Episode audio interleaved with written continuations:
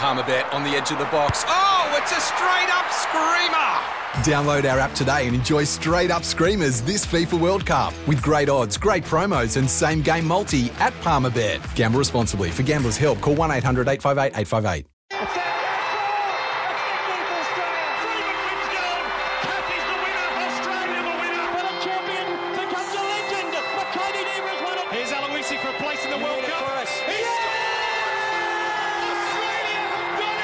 This is Your Sporting Life with Peter Donegan for Tobin Brothers Funerals, celebrating lives. Always good to have you with us for another edition of This Is Your Sporting Life for Tobin Brothers Funerals Celebrating Lives. And today we celebrate the life of a man who excelled at football, but he's done so many other things in his life. He is one of the more intriguing characters that football has had in recent years, and I'm delighted that Glenn Manton is in the studio with me. Mance, welcome. Thank you very much for having me.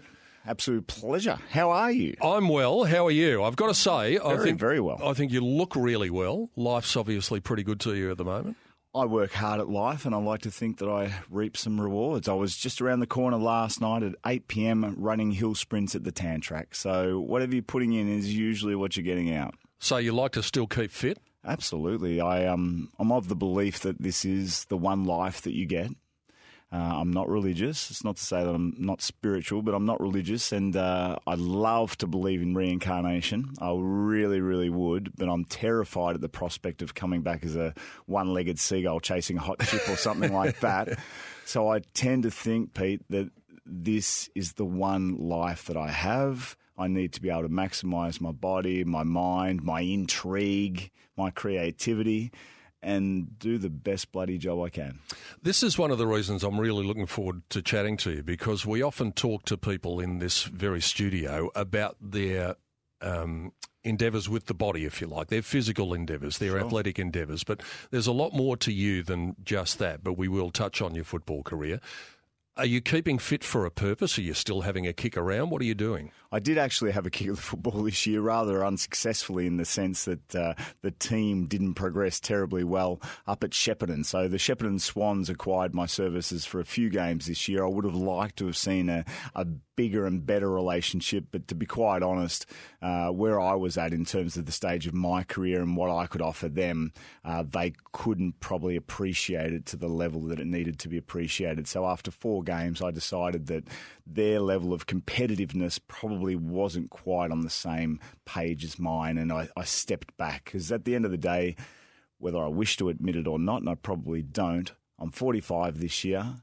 And uh, risking life and limb playing AFL football, which you do at absolutely any level, you really do risk life and limb. In fact, we've seen that uh, all too sadly in recent times. It is a brutal contact sport, and uh, as the year progressed, I couldn't help but think that I needed to conserve my energies for my own training in my own life rather than putting it out onto a, a football ground. So I, I'm proud to say I was able to play a game of high level football at the age of 45. But I think in terms of actually stepping out onto a field, unless something dramatic happens moving forward, my training, my physical training will be uh, revolving around gym type exercise, so Olympic lifting and, of course, sprint work. So, why did you do it? Did you do it for yourself? Did you pull the boots on for yourself, or did you pull the boots on to be of assistance to the football club? What was the motivation behind it? I would like to have been more assistance. Uh, but that didn't really pan out. I don't think the playing group was in a position where they wanted to really learn, which is fair enough. That happens to all of us at all different sorts of times. I'm sure you've got um, memories of times where people were offering you a way forward and you didn't wish to listen. I certainly can think of many times that a, a, map was provided and I scoffed at it and pushed to the side and then fell in a pothole. Uh, so I think there was a want to share and help grow a team. Uh, but on my own, uh, I guess, ego march and path in life, I like to keep testing myself. I like to keep seeing if I have the uh, uh, the ability to not only step out of my comfort zone, but to perform. Whether that's out on a football field, on stage, uh, in the quiet um, throes of, of night. If it's a, a, case of being able to perform and, and support one's family uh, quietly behind the scenes. So for me, there are great tests to be had. You've just got to be prepared to accept them, and failing is certainly something that I've never been afraid to do. Now, um, I mentioned to you before we went to air that this chat could go anywhere at any given moment. I think and we're just, already there, aren't we? Yeah, I think we are. But I just, I also want to feed on what you're saying. And you talked about being on stage there. You've been, you've done stand-up comedy, have you not?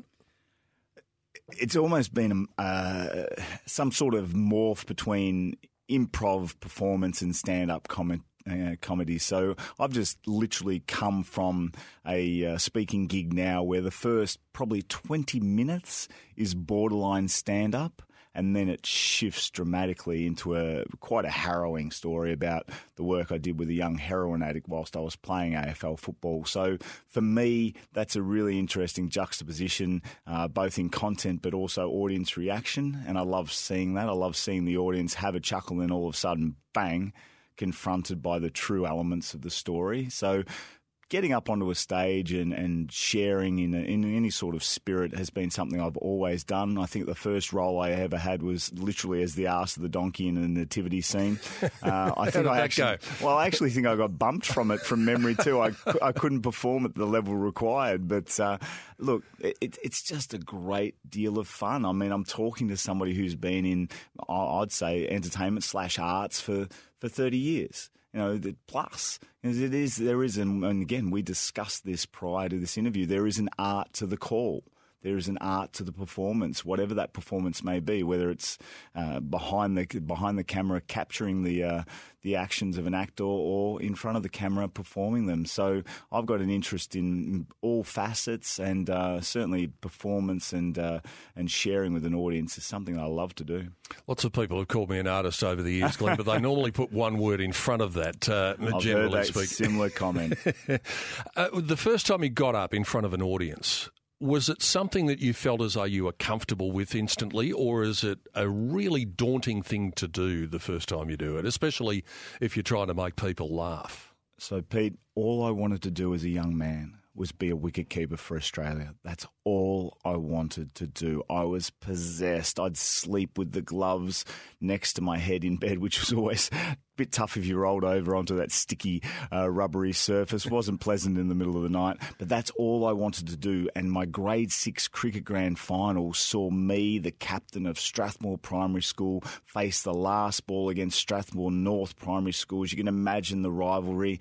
I got a ball in the slot. I hit it over mid wicket, and some kid unbelievably caught me uh, on the boundary. He had the big Coke bottle glasses on. How he caught me, I, have got no idea. It was six runs to win, and I was certain we were going to have the uh, the victory lap post game. As soon as the game's over, Mr. Corrie, six foot three principal, big cricket supporter uh, and passionate fan of the game, came over and uh, basically accosted me after the game and said, Listen, come Monday morning, you're going to stand in front of the school and you're going to explain to everyone why we lost this game. And I just took a deep breath and burst into tears and ran home from Strathmore Primary School to my house at 300 Napier Street, Strathmore, in tears. Came through the front door with all the gibberish of a young man not being able to talk because of the pain of the uh, of the ask from the principal. And my mother said, "What's happened?" I said, "Look, we've lost the game, etc., etc." And Mr. Corrie says, "I have to stand in front of the school Monday morning. What am I going to do?" And my mother said, "You're going to speak clearly, and you're going to be honest." So I stood in front of those students and teachers, parents from memory in the small school hall at Strathmore Primary on that Monday morning, and I stepped away from the lectern and I explained that we lost the game because I was an arrogant captain. And I could hear the air just leave the room. And I thought, you know what? If I'm honest, if I speak honestly, if I speak the truth, uh, let alone become engaging and, and learn my craft, then I can share stories. I can share these moments of public speaking, uh, not only glory, but tougher times too, where you've got to send some tough messages to an audience, uh, possibly about them or yourself. So that's where it all started with Mr. Corrie thrusting me into the spotlight and saying, You must do this. You were talking about the artistry of standing up in front of people.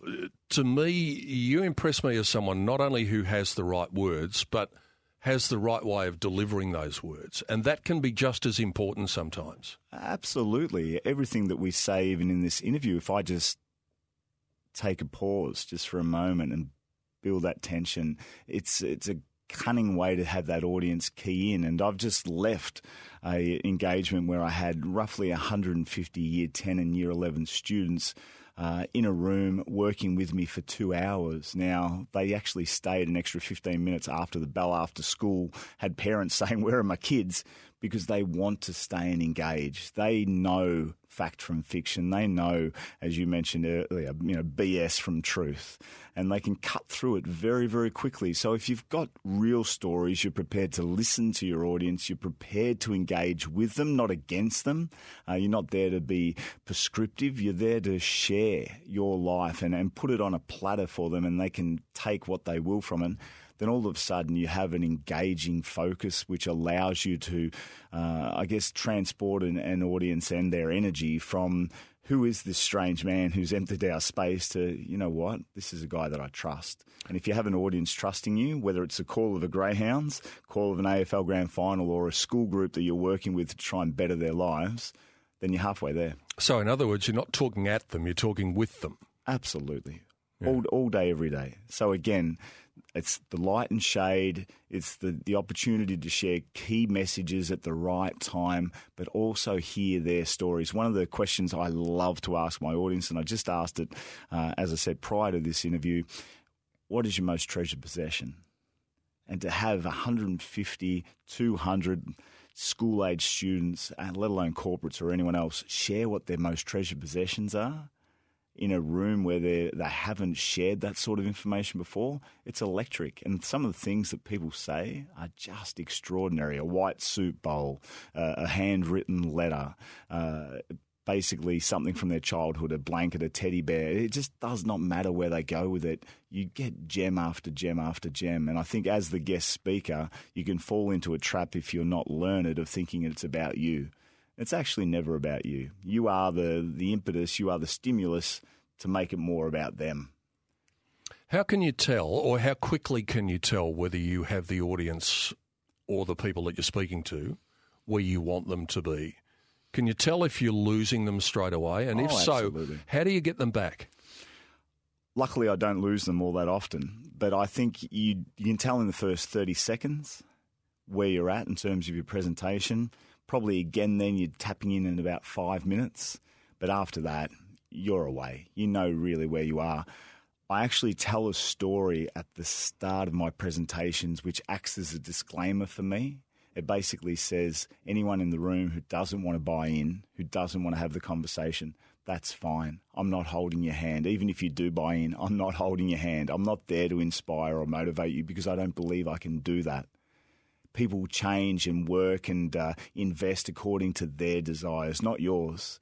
I can make all sorts of comments to hear now to you here now, Pete, and you know never wear those pants again or shave that beard off or whatever. But you'll do what you want to do. Mm. You won't do as I'm instructing you to do. It's that that just never works. And if you did happen to change your pants, which are lovely chinos by the way, thank you very much. Uh, you, may go back to wearing a, another pair of pants in, in the days coming. So we're, we're, looking for lasting change, and I think that has to come from the, the individual themselves. So the best I can do is put some provocations to an audience, share some stories, lay it out, as I said, on a platter, and say, hey.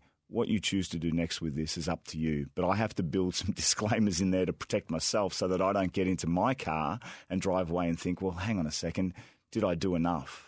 I know that I do enough. So it's a case of radio. I've done everything I can do here. On to the next opportunity. You've done this so many times, Glenn. You've spoken to so many different age groups, so many different lots of people. I'm sure you've heard things at times that have taken your breath away. Are there moments that stick in your mind in particular when you've been talking to a group of people or an individual that you've just had that moment where you think, wow, I didn't see that coming? Happens all the time, and I'm often asked, "What do I get out of the sessions?" Which, quite truthfully, I usually end up getting more than the audience, you know, because I'm the one who gets to go away with 150 different stimulus that I can pull apart, whether it's an expression or, as you say, a comment and whatnot. Uh, just from today's session, a young girl spoke about her father's suicide. That's a stark moment where the entire session kicked me in the backside for a second, and I'm brought back to a different sense of reality and where we're going and so forth. Now, we didn't dig into it in front of the entire group. Uh, having said that, I think we will because I'm going to be uh, working with this group ongoing in 2019. So today was an entree, if you like. And I can't wait to learn from this young lady. It's going to be fascinating to learn from her. So whether you're 17 or 70 or anything in between, I think all the uh, same parameters exist. There are great stories. Everyone has great stories. They really do. And if you've got the time and effort to invest in hearing those stories and listening the the backstory to everyone's life, well, then all of a sudden you get a different context, not only to their life but to yours. When you're standing up in in front of someone, in front of a group of people, you get that instant feedback. It's something that you don't get from writing a book. Now, you've written a few books, and I've got one in front of me. I like what you did there, by the way. It's Thank very you. nicely done. Put Your Damn Phone Down is the name of the book. Tell us about this book for a start, and then I want to explore just uh, the difference in the feedback that you get. Sure. Well, this particular book is, uh, I guess, a, a, an incarnation of a couple of books prior that I self published. I went to a publisher and I said, listen, I've had great success with these previous books off my own bat. But I think with your help, we can create something even bigger and better moving forward. And he's a wonderful gentleman. He's by the name of Rod Morrison uh, at Brio Books. There's a plug for his organisation. Uh, and his first question was, How many words does it have? And I said, it's not about how many words it has, it's about the impact it has. And he said, well, it's, it's always about words. And I said, well, this is a book that's targeted primarily to, say, 15 to 30 year olds. And everything that I have in terms of my knowledge base tells me words don't count in that space in terms of word length 50 100,000 words. If you want me to write something like that I will but I don't think it'll be successful. I said my idea here is to take 50 very provocative questions very provocative questions combine them with electronic links. So you've got some real world discussion and an electronic link to work back to these questions. And then on top of that I could share some stories from my life, really raw, gritty stories, but I'll write them in bite sized morsels, if you like. So, two or 3,000 words max. And that way, young people will be able to essentially open this book, let alone parents, of course, and or teachers, uh, open this book at any page and dive straight in and extract something that will help better and build their person.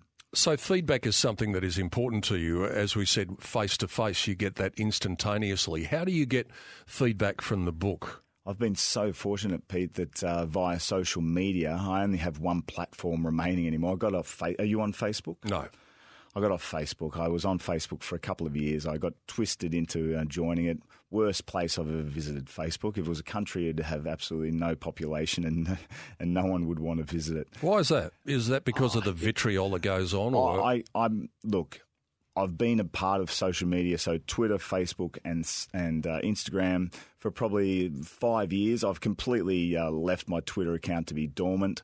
Uh, I've, as I've just said, uh, rejected Facebook and, and put that to bed. I've remained on Instagram, and I must say, if we're looking at a percentage, literally 98% of my time on those particular uh, social media platforms has been nothing short of uh, a celebration and, and, and, pleasant. I've had a couple of people, uh, for whatever reason, and I really don't understand why people choose to do this, throw some hate my way. But on again, on a scale of 1 to 10, it's, it's water off a duck's back. It doesn't worry me at all.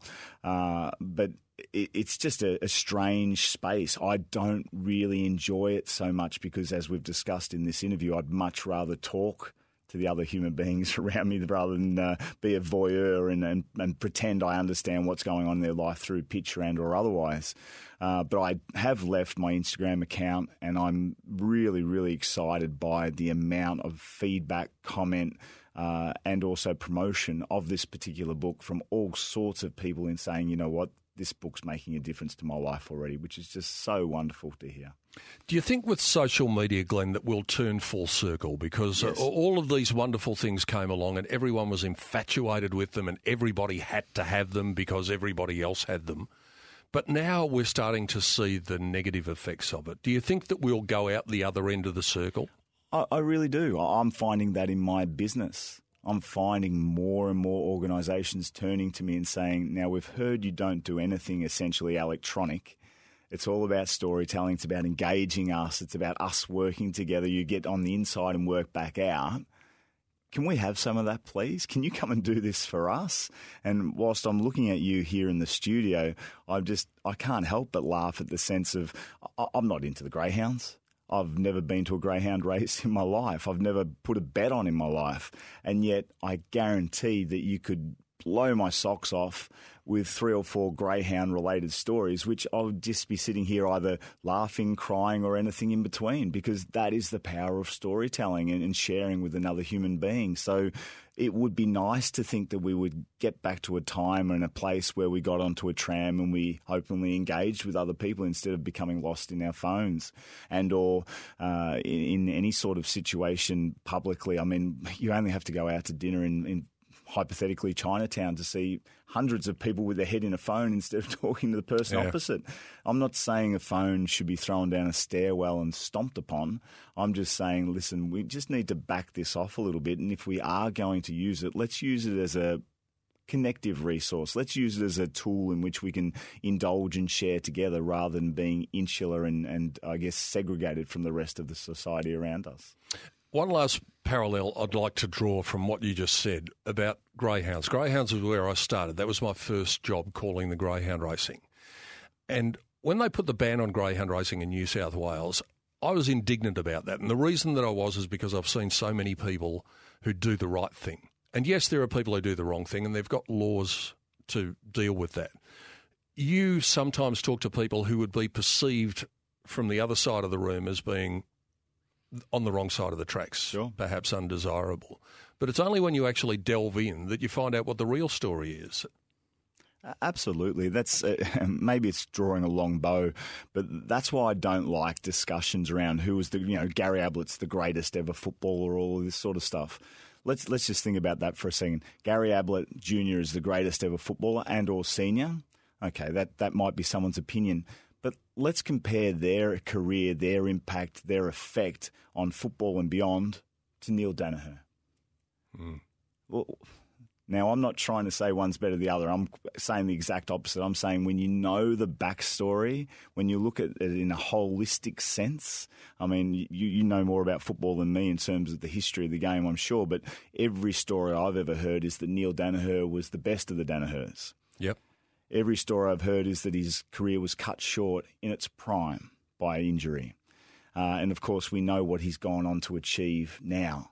Now, if we weigh all that up and put it against Gary Ablett Jr., Sr., Buddy Franklin, Glenn Manton, whoever you wish to throw into the equation, who's right, who's wrong? Where's where's this? I, I, like the idea that we're celebrating people for their contributions, and that, as you said, regardless of the side of the track, we understand the backstory, what's actually gone into them playing one game, ten games, hundred games, becoming the CEO, becoming a teacher, a doctor. What I just love the story behind it, and the idea that we're going to throw a blanket uh, call out there and say this person is the greatest. I think it kind of uh, it misses the point of why you're actually even playing sports or living life. Well, there you go. We've been in our first segment, we've hardly spoken about football to a degree, and you talked about the backstory. We're going to take a break, and I want to find out about your backstory sure. and how you came to play at the top level. Fascinating chat with Glenn Manton. I hope you're enjoying it so far. We've got a lot more still to talk about on This Is Your Sporting Life for Tobin Brothers Funeral, celebrating lives. More with Glenn after the break. This is Your Sporting Life with Peter Donegan for Tobin Brothers Funerals, celebrating lives. We've already covered lots with Glenn Manton. We still have a lot to get through on This Is Your Sporting Life. You mentioned backstory before we went to the break. Glenn, tell us yours. Where did your football journey begin? Well, I guess my football journey began with cricket and being obsessed with wanting to be a wicketkeeper for Australia. They talk about uh, a professional having 10,000 hours I think it's Gladwell's book Outliers talks about having 10,000 hours of experience at something. Well, I would have easily put in 10,000 hours throwing a tennis ball against a wall. That's all I wanted to do was be a wicketkeeper for Australia. And then lo and behold, as many of your listeners will uh, appreciate, and I'm sure you just too, all of a sudden something changes. And I just had enough of cricket. And uh, I went and played baseball and uh, also started heading down a, rabbit hole of self doubt and uh, I guess poor form as a human being, and uh, this culminated around the age of 17. I'd just finished my HSC year before it became VCE, and my life was really spiraling out of control. I'd gone away from the idea of being Glenn Manton, the person, and I'd embraced the idea of becoming Glenn Manton, the footballer and that didn't work so well for me because uh, my authentic self is very, very important. And I took on values and directions and motivations which I thought a footballer had to display. And the end result was me standing on Sydney Road in Coburg, having cut my arm in half, my right arm.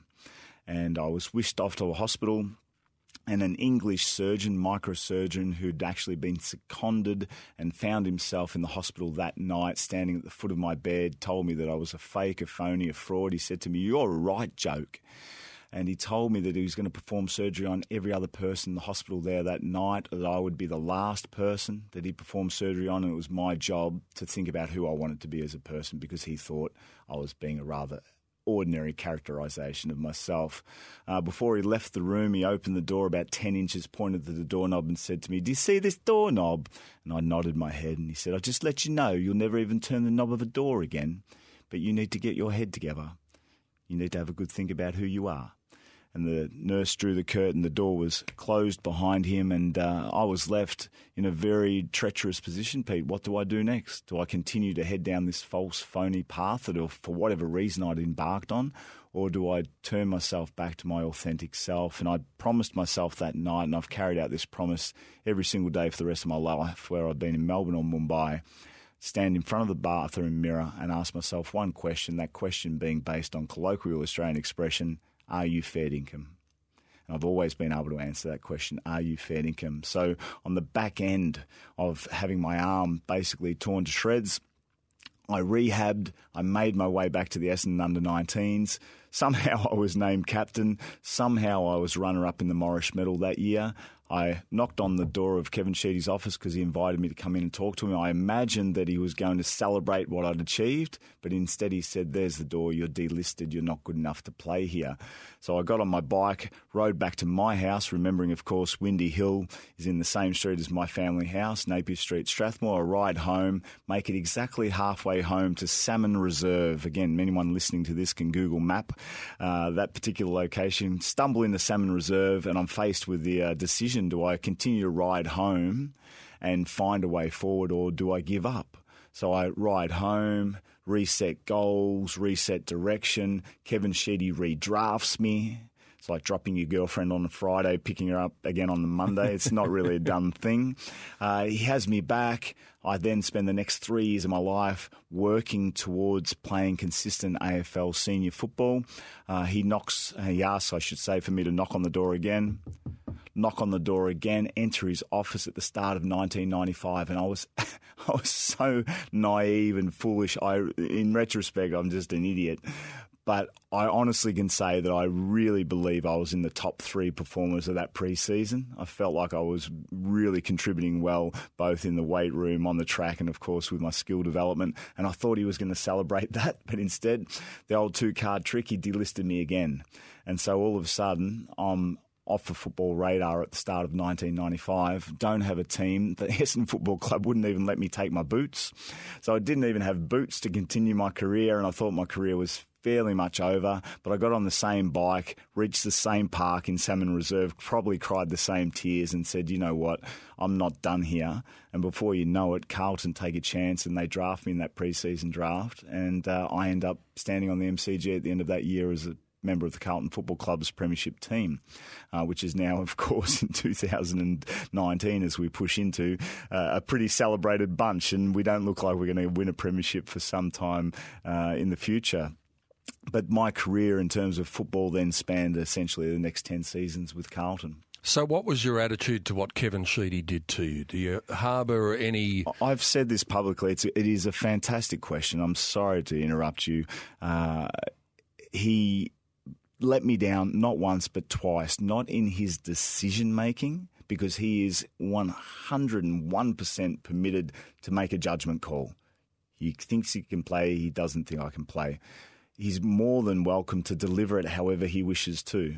The problem I have, and I have said this to him in private and in public, is that on both occasions he promised me as a young person that he would follow up with me and support me. And on both occasions he forgot to do so. And that has also been uh, brought into my life as a cornerstone of about what I do for young people. I never forget anyone. If I promise something, I deliver. It doesn't matter how much angst or stress or time it takes. If I say I'm going to be there, particularly for a young person, I'm there. If I'm there to listen, I listen with intent. I don't promise something I'm not I'm not going to deliver or not capable of delivering for a young person. So that was the thing that hurt me that this man whom I had respect for, uh, I had adulation for in the sense that he was the great Kevin Sheedy, had let me down twice in terms of forgetting a promise. So when you stand there at the end of 1995 and someone hangs a premiership medallion around your neck, it would be pretty hard for just a normal human being not to have a bit of an up yours moment.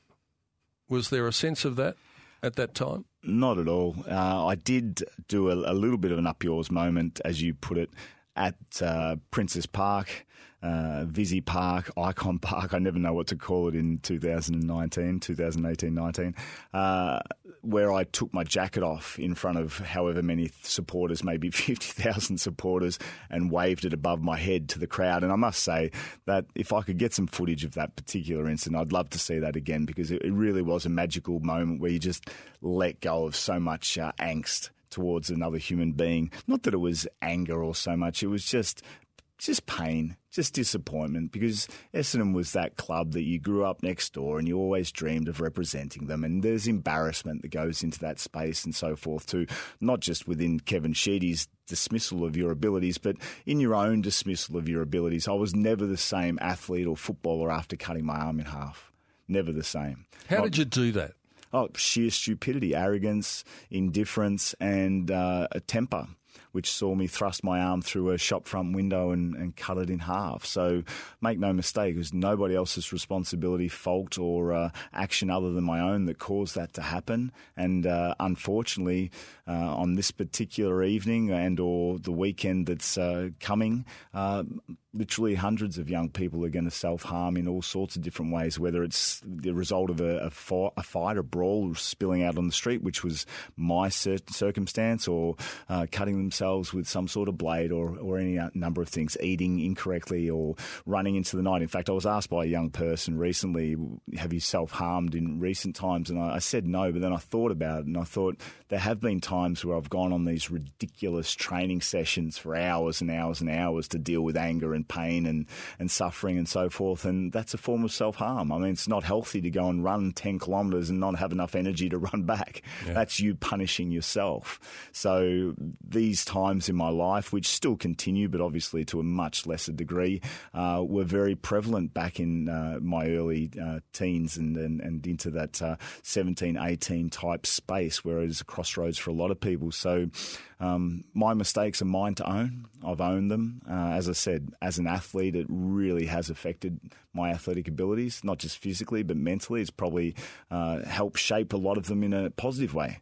But there's no doubt I wasn't the freewheeling human being that I was prior to that. One supplementary question about what the doctor told you. Please.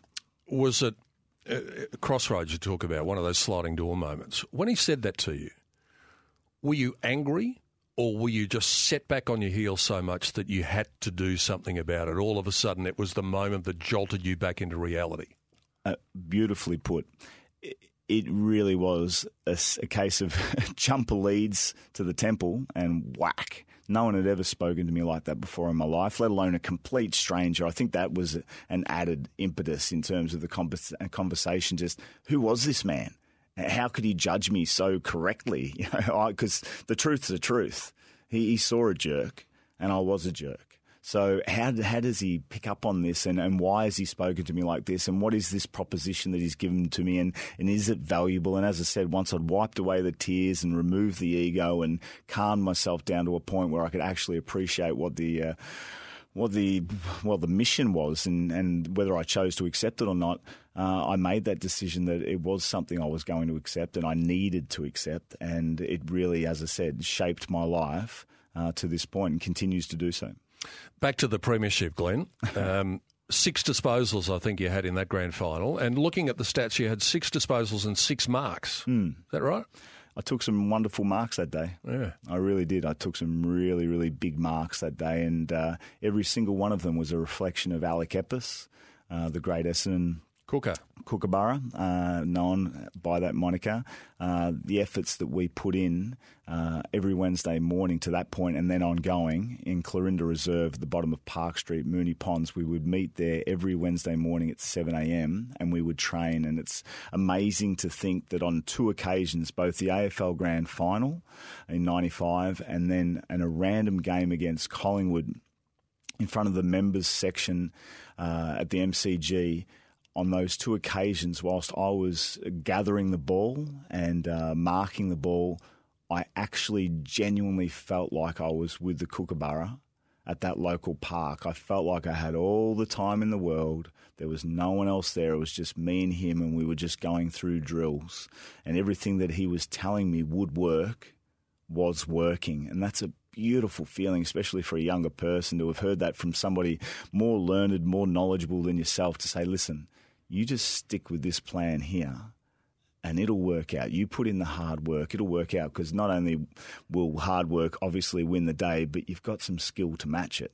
So just stick with it. And as you mentioned, the, the AFL Grand Final 95, and as I said, that other m- moment in front of the member stand against Collingwood at the MCG, I just felt like it was me and him on the MCG uh, enjoying ourselves on those particular days. So, yeah, six statistical uh, marks, if you will, and then six possessions. It didn't really matter. I felt like if I had played the whole game, I would have taken 80 marks. Yeah. It was that sort of day.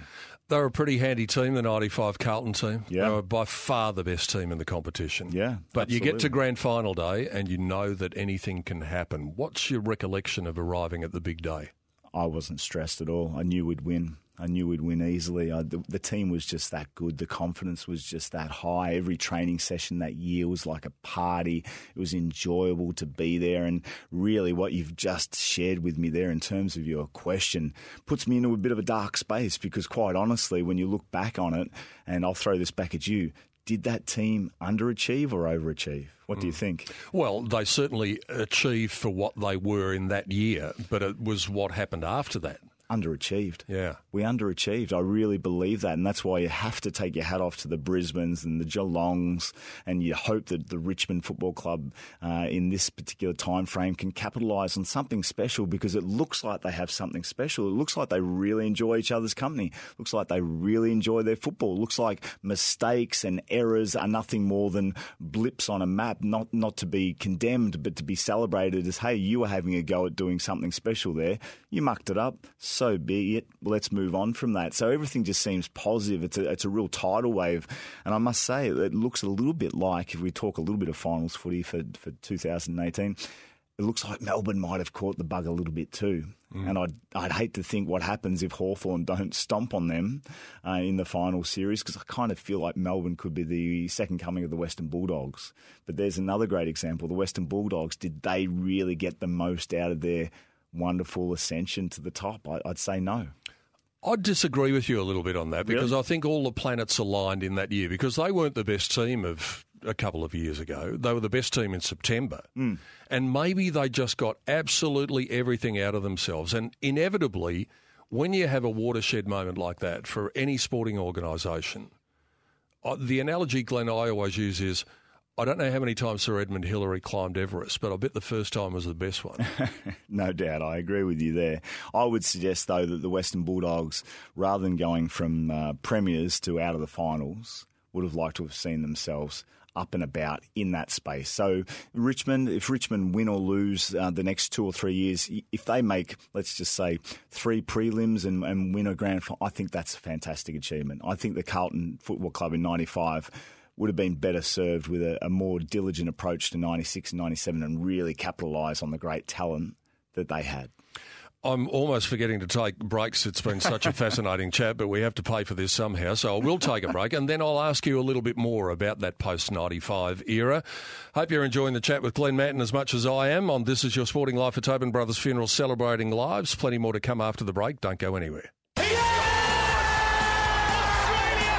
This is Your Sporting Life with Peter Donegan for Tobin Brothers Funerals, celebrating lives. A great pleasure to have Glenn Manton with me in the studio. Glenn, just if you would elaborate on that thought about 95. Was it the fact that you, you were such a good team that you thought you were invincible? Did you take collectively, did you take your foot off the gas because you just thought it was going to happen after that because the group was so good? Two factors stand out for me. One is a story which really, unless you hear it from the man himself, I'll leave as hearsay, but I'll mention it regardless. David Parkin talks about the fact that the senior players, of which I wasn't one, more or less said to him in 96, You take back the reins we need a little bit of a break from steering this pony. So I think that contributed to a little bit of the derailment of the team because I think the team had this wonderful internal ability to control itself. So I think that was a little bit of a mistake. And it's a shame that Parko, from all reports, and as I said, comes from the horse's mouth, uh, took back the reins. The other thing that I think was detrimental to Carlton's success moving forward was the strange, and I don't blame anyone for this other than just sheer coincidence, the strange makeup of the list. So there was quite a few older players. There was the middle tier sort of guys, such as myself, Anthony Koutoufides, Ange Christou, these sorts of guys, and then the younger guys. They, they just needed probably a, a, few more guys through that middle section to really balance the list. And I think you see that through some sporting clubs, not just AFL football, but right across the globe, where all of a sudden, well, Geelong could be a great example of that. You know, yeah. what their, their, top end's pretty old now and been around for long. Like, do they keep rolling the dice with these guys, or do they move them on and try and build their their middle section, if you like? So, because I think that you know, twenty through through 20, uh, 22 through twenty eight is probably the critical age, and I don't quote me on this, but I, I, really do remember there being quite a stark drop off between each age group, and I think that also causes a little bit of uh, disharmony, not not in a, a negative sense of um, off the field trouble, because I don't think I ever experienced anything like that at Carlton, but in terms of just on field performance, you've got guys at varying levels of your career. Ideally, you'd imagine that you'd have 22 guys, 24 guys equally a bit of ability each week. And I think for Carlton, that just hurt them through that time. Let's fast forward a little bit. You said you turned up to the 1995 grand final just confident and sure that Absolutely. you were going to win. Did you turn up on preliminary final day of 1999 confident and sure you were going to win? I was always confident against uh, Essendon. I never thought I'd play in a game like that, and uh, it'd be really fascinating. And someone such as yourself, uh, with such access and knowledge, uh, I'm tossing it back to you would you think that was a top three game of all time? Is that is it that good so. that game? Yeah, I, I, think because of the unexpected nature as well. And Stick still talks about Kouta mm. in that final quarter that he played, and Kouta's been a guest on this program, mm. but. Uh, my recollection is probably a little bit vaguer than yours, but I do remember him just ripping it to shreds. Yeah, look, there were so many heroes and villains that day. Uh, there's some uh, that iconic picture of uh, Justin Murphy at the end of the game yeah. has now, quite honestly, taken quite a sour turn with the way his life has played out. Uh, I remember that game as being the only sporting contest, uh, let alone time in the gym, let alone personal training time, where I actually wanted to just take a time out and go and sit on the sidelines in case I got involved at a critical time. Like it was that much stress and tension. And when Mark Mercuri, who I'd played a lot of junior football with, had the ball in his hand with essentially a chance to seal the game, I, I thought game over here. And for him to kick a point, yeah. I still laugh about it and I think, oh my God, I almost put my life in that gentleman's hands. Like he was that good a player and he was that good a finisher around goal. He kicks a point. Incredible game. And it's a, it was a real pleasure to play in it. Probably almost a greater highlight than '95 in some respects. Just that sheer rivalry between the two teams, and on a personal level, my history with the Essendon Football Club. Matthew Lloyd and I have such great memories going against one another. That was a time in my life where I know for a fact his family genuinely hated me. Uh, so, you know, there's just so many subplots to that particular outcome. It was just a magical game. The other thing I remember about that day is that the state election was on that day, and Jeff Kennett was unbackable. If if the bookmakers were framing odds, he would have been a dollar five. And I remember my late great colleague Drew Morphett saying at the end of that game, he was calling the game on TV, and he said, Well, he said, if Carlton can beat Essendon today, then maybe Kennett might even get rolled in the election. Huh. Never thinking it could happen. And a few hours later, it did. It did, yeah. yeah. Extraordinary day for uh, for Melbourne. Really, I, I just, as I said, I, I could talk about that game all day. I want you to talk about not a game, but something else that happened at Carlton a couple of years later, and all of the salary cap breaches that happened, all the, the brown paper bags, etc. Do you think that the football club is still feeling the effects of that 17 years later, or is it long past that era? No, I think they are still feeling the effects of what was a dark time, a, a backroom time, a time that I wasn't privy to. I certainly wasn't being paid in brown paper bags. I was getting a couple of jelly snakes and a, and a couple of jelly frogs, and that was about it. See you later. Uh, I, I had no idea that that sort of mechanism was underpinning the club. And I also had no idea that the AFL would really come down so hard upon them. And in some respects, have probably shot themselves in the foot because the Carlton Football Club is very important to the competition. Uh, unfortunately, uh, some would say the club's become irrelevant and you, you do look at their ability to, um, I guess, resurrect since that time, and their relevance hasn't been high. But people who support football and sports have to appreciate, love them or hate them, Collingwood counts. Richmond, this is why Richmond's just such a, a rich yeah. fabric for the, the AFL landscape to have back in, in full force. Collingwood, Richmond, Carlton, these are teams, Essendon, of course, that the competition needs because you want to turn up to the MCG and struggle to get get a car parking spot when Carlton's playing Hawthorn again another great team. These are powerhouse uh, important clubs for the competition. So to have one still on its knees, and I do think the Carlton Football Club is still crawling. They're they're not walking. Uh, is detrimental to the, not only the club itself but the competition. How long do you think before they can walk?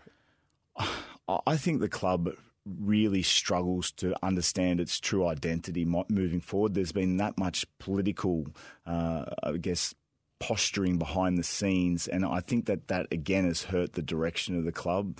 I think they really need to revisit the value of relationships and communication, really just bring it back to square one and decide how they wish to really map its way forward because it seems like every time they have a plan, somewhere along the line it gets changed. You know, Denis Pagan became.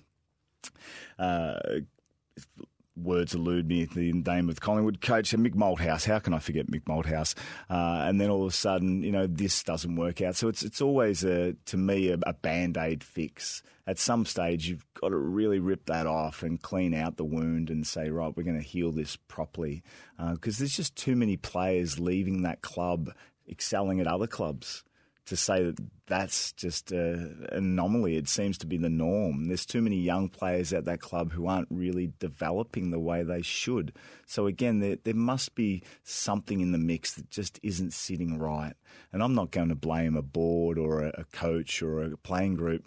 I'm going to look at it as the Carlton community. We all have to take responsibility, and, and I'd certainly have my hand raised in the air uh, and waving it like I just don't care to say, you know what, if I can contribute, I'd love to contribute. Has anybody asked you? No one's asked me. No one probably has much idea about what I do and how I do it. And, uh, you know, whether it's my work with young people, my work with the AFL, uh, my philosophies in life, uh, I think that's probably the frustrating thing that, yes, there's uh, the Glenn Manton interview happening here now, and that's, that's wonderful, but there are countless people associated with the Carlton Football Club, either as past players or as uh, ardent supporters or even just as influential uh, contributors from the outside who could play a, a wonderful role and, and help move that club forward. And I think at the very least, and this is where I come back to the, the idea of communications or relationships, at the very least, you should be touching base with these people to see what they have to offer, to see what you can learn, to see what conversation can help your club progress. But I'm not sure how you see it, Pete, but it seems to me like the Richmond Football Club literally took a stick, drew a line in the sand, and said, This is what we previously have done hasn't been good enough. And I think Geelong did the same thing yeah. as well, going back in that 2006 season. Yes. That they said enough is enough. And what do they say the definition of insanity is? Keep on doing the same thing over and over and Correct. expect a different result. Correct. And both of those clubs have changed things around. Yeah, and look, if you're looking to explore my philosophy, if I was in charge of the Carlton Football Club, for example, why would I want to employ people who have only been associated with football? You've got to have more understanding of life and, and the mechanisms of life beyond just football. And why would I want to bring in a, one of the world's best on ballers and put him in charge of the defensive unit? You know, it just doesn't seem to be, and I'm not saying that's that's what's happened at Carlton, but that is often what you see in football clubs. We'll just get the past champion involved, and he or and or she will be able to affect our club positively. It's not always the case. You've got to explore. You've got to look for people who are complementary and who have the same fabric in mind in terms of how they can weave it all together. And I just think sometimes Carlton, like many organisations, don't look far and wide enough and also laterally enough. And your teammate Kouta has said a similar thing that he would love to be involved in the football club, but at the moment he seems to be on the outer. Well, let's use Kouta just as a really simple example. What does the Carlton Football Club have to lose by employing, beyond anything else, just employing Kouta as a weights coach slash role model in the gym? What do they have to lose? You've got a guy who's 46 years of age. Uh, I might have given him an extra year there, but I think he's 46 uh, years of age who's still in fantastic condition. I'm not saying he's there to, uh, I guess, blow his own horn, but he's there to mentor and support young men in the gym. Now, if you can't be inspired to look at a past champion who still looks after himself, and of course, there's lots of I's to dot and T's to, to cross in this particular analogy, but surely there's some value there. And yeah. it could just be two days a week. Does he want to be head coach of the Carlton Football Club? Probably not. So again, just looking for appropriate roles, opportunities, and it, it, may not exist, but at least explore it. And I think your philosophy in life generally would be, well, give it a try. And if it doesn't work, then don't continue with it. But you're never going to know unless you try something. Absolutely, and and, again, you've been in in the media halls for many more years than I have. Uh, if you're looking to put together a breakfast radio host threesome, if you will, uh, you can either do it with a synergy that they're going to enjoy each other's company and be able to bounce off one another and have some banter and uh, share some light and shade, or you're going to look for three names who potentially ultimately derail your entire franchise. So it's it's not just a football thing. This is a reflection of life and or all business. You've got to look for some synergies, some continuity. Uh, dare I say it, some some connection and love. And the Carlton Football Club probably needs to get back to that as well. Yeah, it's the old saying in footy, isn't it? A champion team will beat the team of champions. Absolutely. We're just about out of time. Uh, one thing I will do is I will make sure that we put the full context of this interview because it has gone for seven hours. longer. Yeah, seven, seven and a half we're up to at the wow. moment. Wow. Not quite. But uh, if you want to listen to the full interview, we will put it up on a podcast so you can hear Fantastic. everything that Glenn Manton has had to say. We'll take our final break and we'll come back with some final thoughts on the Carlton Carlton Premiership player's career when we come back on the other side of the break. This is your sporting life for Tobin Brothers Funerals, celebrating lives. This is your sporting life with Peter Donegan for Tobin Brothers Funerals, celebrating lives. It's been a very different chat to the one that we normally have on This Is Your Sporting Life, and I say that in the most positive of ways. It's been fascinating, Glenn, to sit down and, and chat to you. One thing that has come through, I think, you've got so many aspects to your life, so many interests in your life, but you still love the game, don't you? You're still passionate about the game. AFL football is an incredible sport. An absolutely incredible sport. I mean, behind you in studio here is uh, some skateboarding footage. Skateboarding's a, an amazing sport in its own right, but where else on this planet is there a 360 degree team based combative sport game? And people can say that the game's been dumbed down and pacified and it's politically correct and whatnot. And to some extent it has, and rightly so. But it's still an explosive cocktail of energy that few sports, if energy, uh, if any, I could potentially say ice hockey, but few sports hold what AFL football holds. And to think that a, a, man or a woman can thrust themselves 10 feet in the air and take a mark or lie themselves flat out and tackle another human being running at breakneck speed. Where else can you see that, let alone in front of 60, 80, 100,000 fans at a, at a MCG type arena? Like, it's extraordinary. It's been wonderful to get your insight from a football perspective, but also from a life perspective. As I said, I've got the book in front of me. Put your damn phone down is the name of it. What's next for you? More books? I'm, I'm busy trying to write another book as we speak. So busy doing that. Uh, busy raising my three children. So my oldest son, uh, 18, my middle son, 17, my daughter turning 15 on Halloween, which is appropriate because she's a live wire. Uh, those children are paramount to my success in life, my wants in life. I don't look back at anything that I do.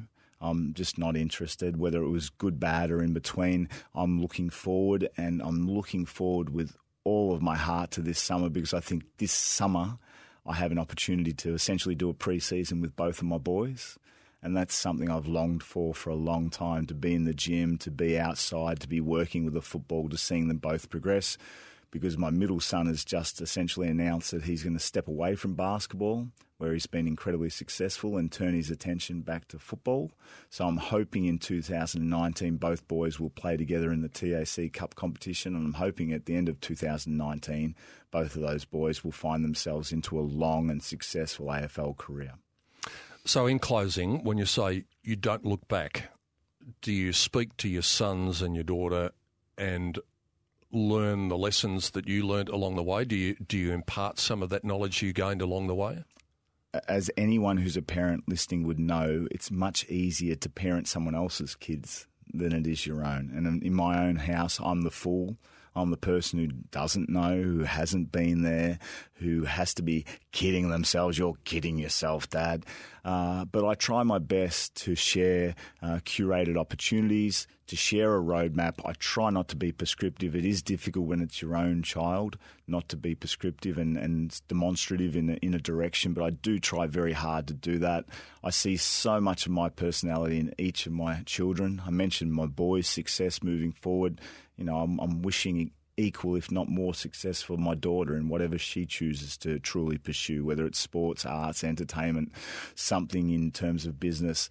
Uh, I hope she has equal amounts of success, and I look forward to time spent with her on a similar level. Uh, can I guarantee anything for my children based on my life? Not at all we really have gone full circle here. It still comes back to their responsibility, their want, their desires, and their positioning to want to invest everything they have in reaching the goals that they've set for themselves. It's always so enjoyable to sit down and explore a sporting journey, and your journey includes a Premiership medallion, so it's great to explore that. But it's been fascinating to explore so much more about you, the person, and all of the things that make you the interesting and uh, fascinating character that you are. It's been a pleasure to have you in.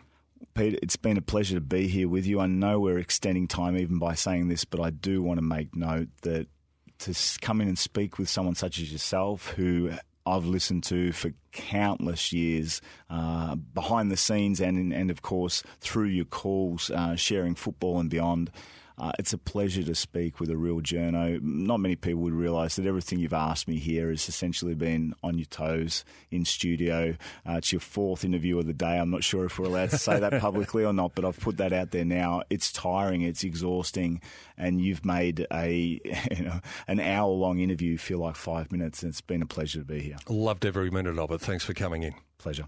Glenn Manton joining us on This Is Your Sporting Life for Tobin Brothers Funeral, celebrating lives. Hope you enjoyed that. Don't forget, the podcast of the full interview will be available. Just search for This Is Your Sporting Life, and we will have another very special guest. Same time next week. Hope you can join us then. Want to witness the world's biggest football game? Head to iCanWin.com.au, predict Australia's score with a crystal ball, and it could be you and a friend at the FIFA World Cup Qatar 2022 semi finals, all thanks to McDonald's. Maccas, together and loving it. TNCs apply.